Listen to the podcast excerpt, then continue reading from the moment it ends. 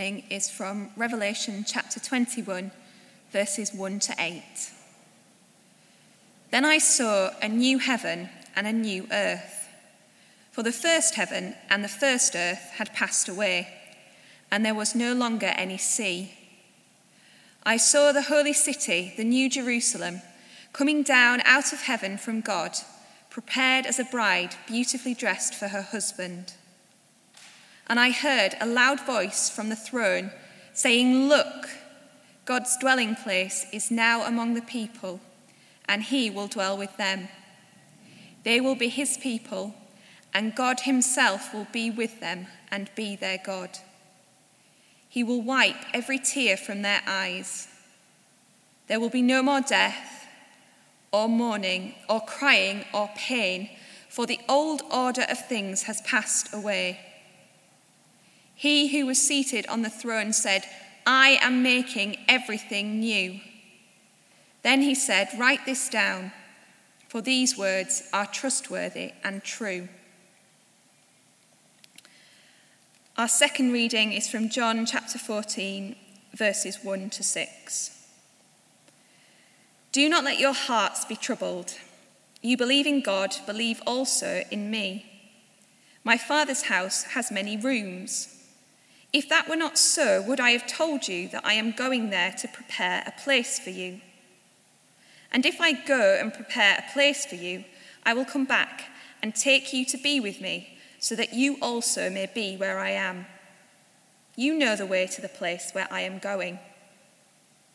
Thomas said to him, Lord, we don't know where you are going, so how can we know the way? Jesus answered, I am the way and the truth and the life. No one comes to the Father except through me.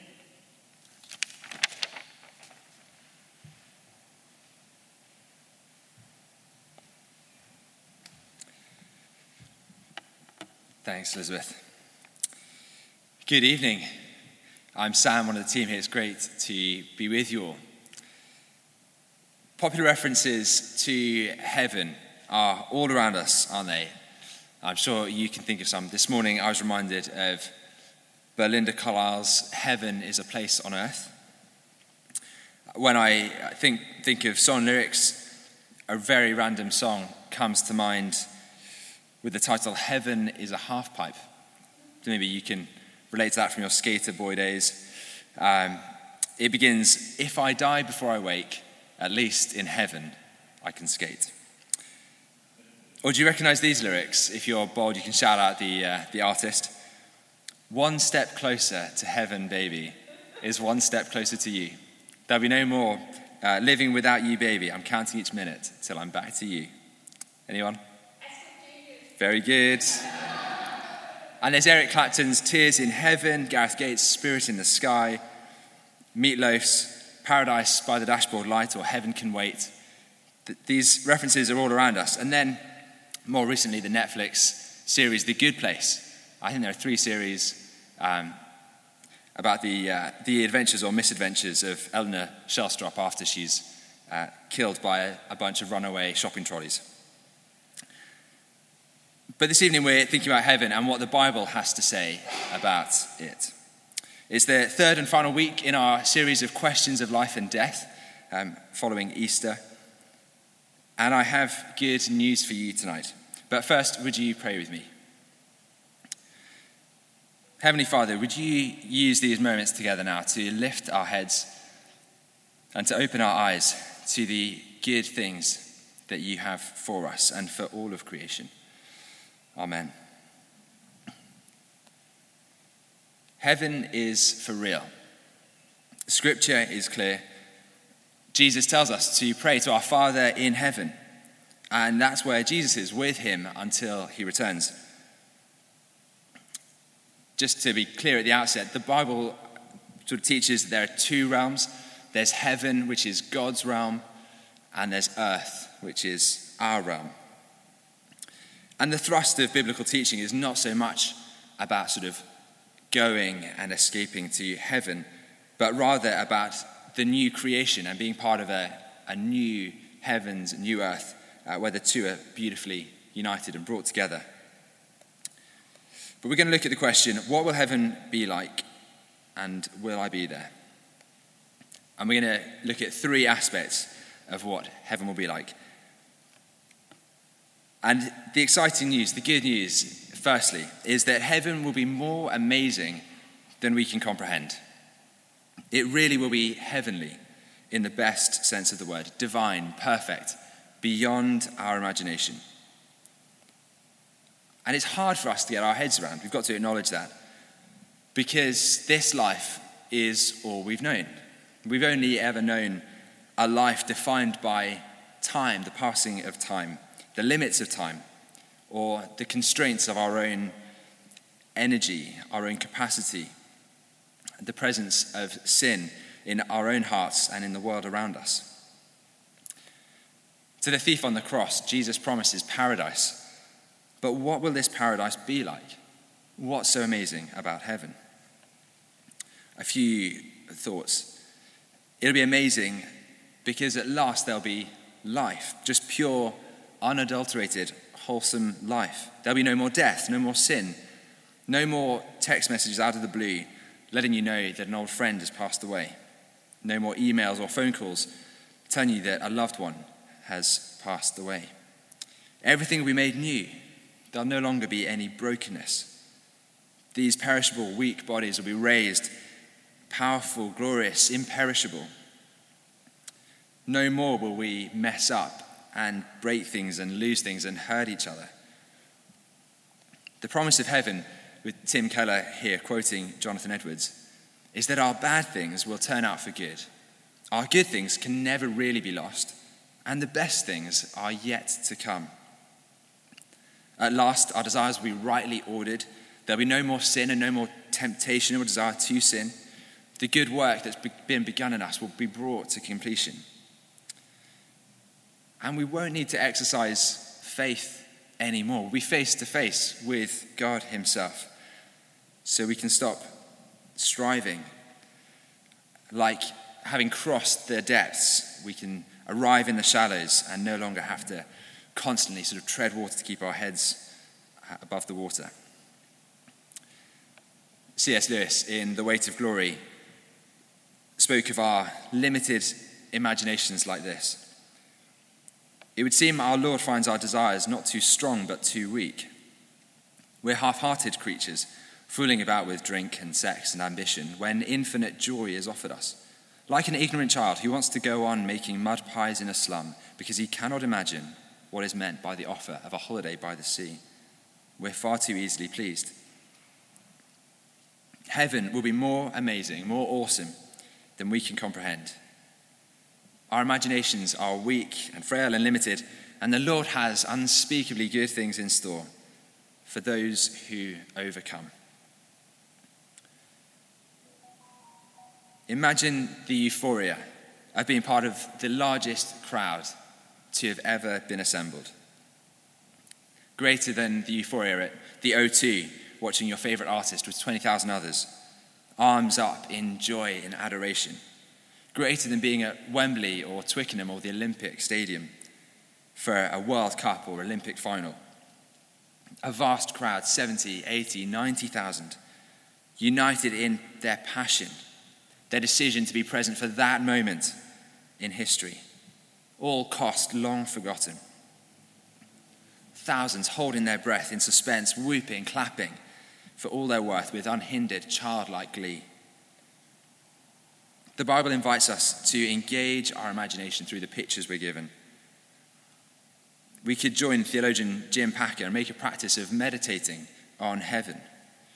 Apparently, over the years, Packer commended Richard Baxter's practice of meditating half an hour every day on the reality of heaven. How about that? The second thing I want us to see is that heaven will be more normal than we would have thought. This strikes me as important because if we focus on how wonderful, how other, how ethereal heaven will be, we miss out on some of the important and relatable and tangible basics of Jesus' teaching. For all the awe and wonder and mystery of heaven, Jesus used some pretty down to earth images. he reassured the disciples with the promise that my Father's house has many rooms. It's a mundane picture, but it's beautiful in just how simple, how everyday it is. A bedroom, a guest room prepared for us. It's profoundly encouraging, warm, generous, inviting. And we get a glimpse of the resurrection and the resurrection body in Jesus when he rose. We see both surprising continuity as well as dramatic discontinuity between his earthly body pre crucifixion and his resurrected body. For example, he was recognized by his disciples. Clearly, he wasn't completely different in appearance, but not always immediately. Clearly, something had changed, something was slightly different. He could eat. He said, I'm hungry, pass me a fish. But he could also enter locked rooms. There was something different. Many of you are grown up watching or aware of the children's TV show Blue Peter. If you grew up watching it in the late 90s, early noughties, you'll remember Matt Baker and Simon Thomas. And uh, indeed, as I was looking it up earlier, earlier the, there was a trio Matt, Simon, and Connie. That was, I think, the golden age of Blue Peter. Matt and Simon, in particular, were heroes in my eyes. If you'd asked me at the time my dream job, without a shadow of a doubt, I'd have said being a Blue Peter presenter. They had the most fun, they had all the adventures. Well, a few years ago, I ended up on a ski trip with Simon Thomas. And you won't believe it, but behind the public figure and the celebrity status, he's just a regular guy. And he's got a great sense of humor. And that relates, the relatability, I think, in that instance, comes across, comes as a relief. He's not someone that I need to keep at a distance, someone to put on a pedestal, idolized from far away. But there's potential for interaction, potential for us to, uh, to come close, to be friends. And I think it's the same uh, in a way with heaven, it's not completely distant and other and different and beyond us. There is something tangible, graspable, uh, understandable about it. In 1 Corinthians 15, Paul speaks of the resurrection and the resurrection body. And he finishes with these climactic words The sting of death is sin, and the power of sin is the law. But thanks be to God, he gives us the victory through Jesus Christ our Lord. And he finishes with his upshot, which is this Therefore, my dear brothers and sisters, stand firm. Let nothing move you. Always give yourselves fully to the work of the Lord, because you know that your labor in the Lord is not in vain. He's saying, don't just sit about and wait for this heavenly body to come. Don't wish your time away. Don't go soft or drift away from the faith, but stand firm. Give yourselves fully to your work in Him. Because our work in Him will never be wasted. So, heaven will be more amazing than we can comprehend, more normal than we'd have thought.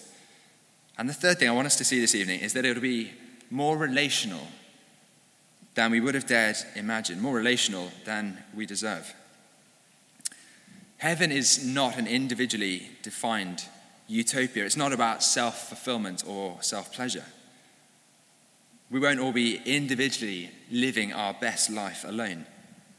No, it's relational and wonderfully, divinely, intimately so. Heaven isn't about escaping this dark, murky world and the evil of the flesh for some kind of abstract paradise. It's about life in Christ, in a redeemed flesh and a restored creation.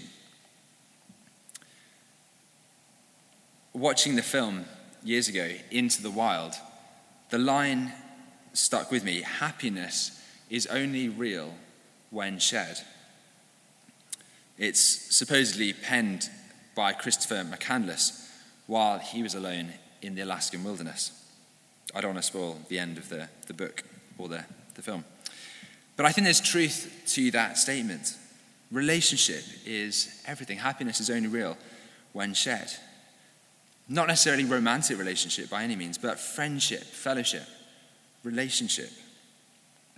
The thief on the cross, does Jesus reassure him today you'll be in paradise. No, he says, today you will be with me in paradise. Jesus doesn't promise the disciples in John 14 uh, sort of a promise of a, a heaven without limit that they'll surely one day stumble across. He says, My Father's house, not a premier inn or a tower block on the outskirts. Jesus' Father's very own house has many rooms. If that were not so, would I have told you I'm going there to prepare a place for you? And if I go and prepare a place for you, I'll come back and take you to be with me, that you also may be where I am. And the last two chapters of Revelation, the last two chapters of the Bible, are just jam packed full of these sorts of relational promises and imagery. I saw the holy city, the New Jerusalem, coming down out of heaven from God, prepared as a bride, beautifully dressed for her husband. And I heard a loud voice from the throne saying, Look, God's dwelling place is now among the people, and he will dwell with them. They'll be his people, and God himself will be with them and be their God. He'll wipe every tear from their eyes. I did not see a temple in the city because the Lord God Almighty and the Lamb are its temple. The city does not need the sun or the moon to shine on it, for the glory of God gives it light, and the Lamb is its lamp. We, the church, multitude beyond number, from across the generations, from every t- tribe, nation, and tongue, will be prepared, dressed, made up as a bride for her husband. Both marriage and singleness will be swept up into this marriage of Jesus to his church. We'll be united together in the purest fellowship as the bride of Christ, and we'll be married to him who is before all things the Lamb of God. The temple was God's unique dwelling place on earth. If you think of those two realms of heaven and earth, the Venn diagram overlapped in the temple, in the Holy of Holies, where one man once a year was allowed in. Then in the New Testament, the church becomes the temple, the place where God, by his Spirit, dwells on earth in us. But in the new creation, God will finally and fully dwell unimpeded among us, we with him. The whole Bible narrative is about relationship created, broken, redeemed, and restored. From a garden where God and man dwelt perfectly together to a garden city where God will dwell with his people. What will it be like? How will we respond? I don't know exactly. But Revelation paints a picture of multitudes around the throne praising God. And you tell that or talk about that with some people, and it turns their heart cold. They think they can just about endure 10, 15 minutes, half an hour of worship on a Sunday. But the idea of an extended period of worship, an hour, two hours, never mind eternity, turns their hearts cold. And if that's you, I'd encourage you to stop and, and think, to reconsider. I don't, I don't know that we'll be singing praise 24 7 for the rest of eternity, but we might be. But the Bible has language too of reigning with God, serving Him. There's this idea of responsibility, perhaps work in a redeemed sense. So there may well be other facets to our existence. But sung worship, I think, will be part of it. But think about it for a second. Have you ever been stirred to worship or praise just instinctively, like a reflex? Say you get to the top of that peak you've been climbing you turn around and the view just takes your breath away. You can't help but exclaim, Wow, beautiful, amazing. And as you sit back and bask in the glory of this incredible view, you know that it's been worth the climb, worth the effort. Or you hear your favorite music performed by Berlin Philharmonic at the Royal Albert Hall. And as their conductor lowers his baton, you can't help but stand to your feet in applause. Our worship in the new creation will be something like that intrinsically right and wonderful, instinctive in the face of beauty and goodness, truth and grace, life itself.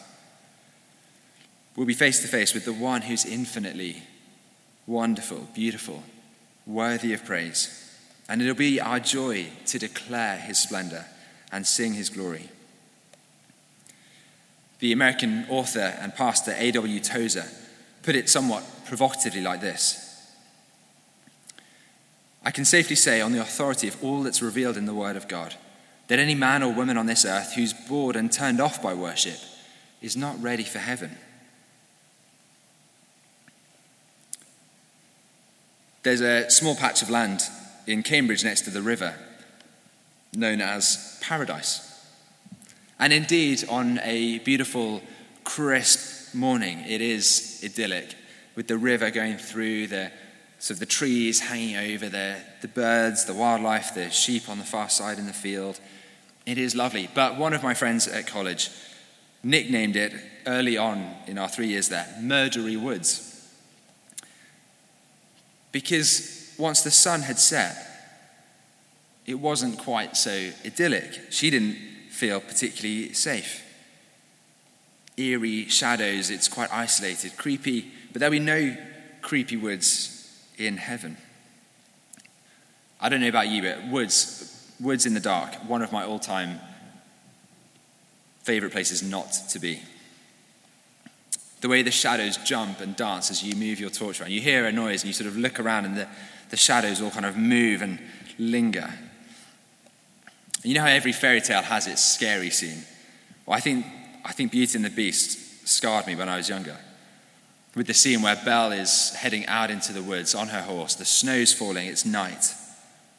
And there's a sort of slightly eerie feeling, and then the wolves appear from behind the trees with their eyes bright. And the chase unfolds. It's, it gave me goosebumps just watching it this week. And it's scary, largely because it's night, it's dark, there's a sense of things lurking behind the trees in the shadows. But in the new creation, there will be no night, no dark, only the light of God's glory and that of the Lamb. As we find ourselves finally in His immediate, manifest presence, we'll have nothing to fear, nothing to be afraid of, no hidden dangers no unexpected tragedies lurking around the corner in the shadows. What will heaven be like? More amazing than we can comprehend, more normal than we'd have thought, and more relational than we would have dared imagine. Will I be there? Yes, absolutely. You'll be there if you have asked Jesus to come into your life, if you've called on him to be your Lord and your Savior, if you know him and love him and trust him. The entry point to heaven is asking Jesus to be with you through life, trusting that he'll be with you through life, through death, and forever.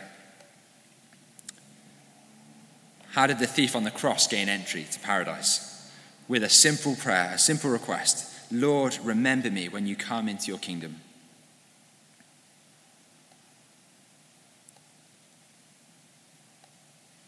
Salvation is found in no one else. There's no other name under heaven given to mankind by which we must be saved.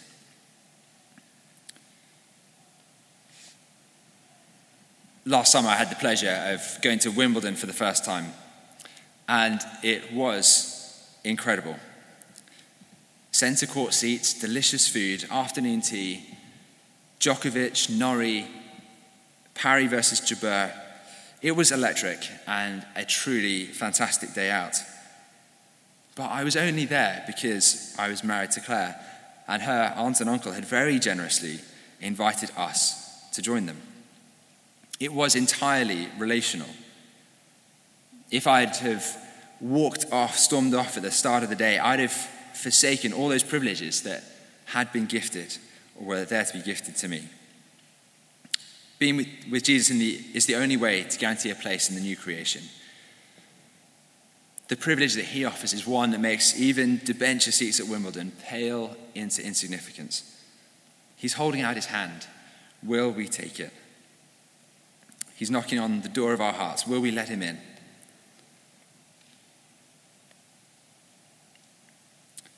Asking the question, Will I be there? is a good place to start. It suggests that we don't trust in our own goodness, our own capacity. It allows God room to work.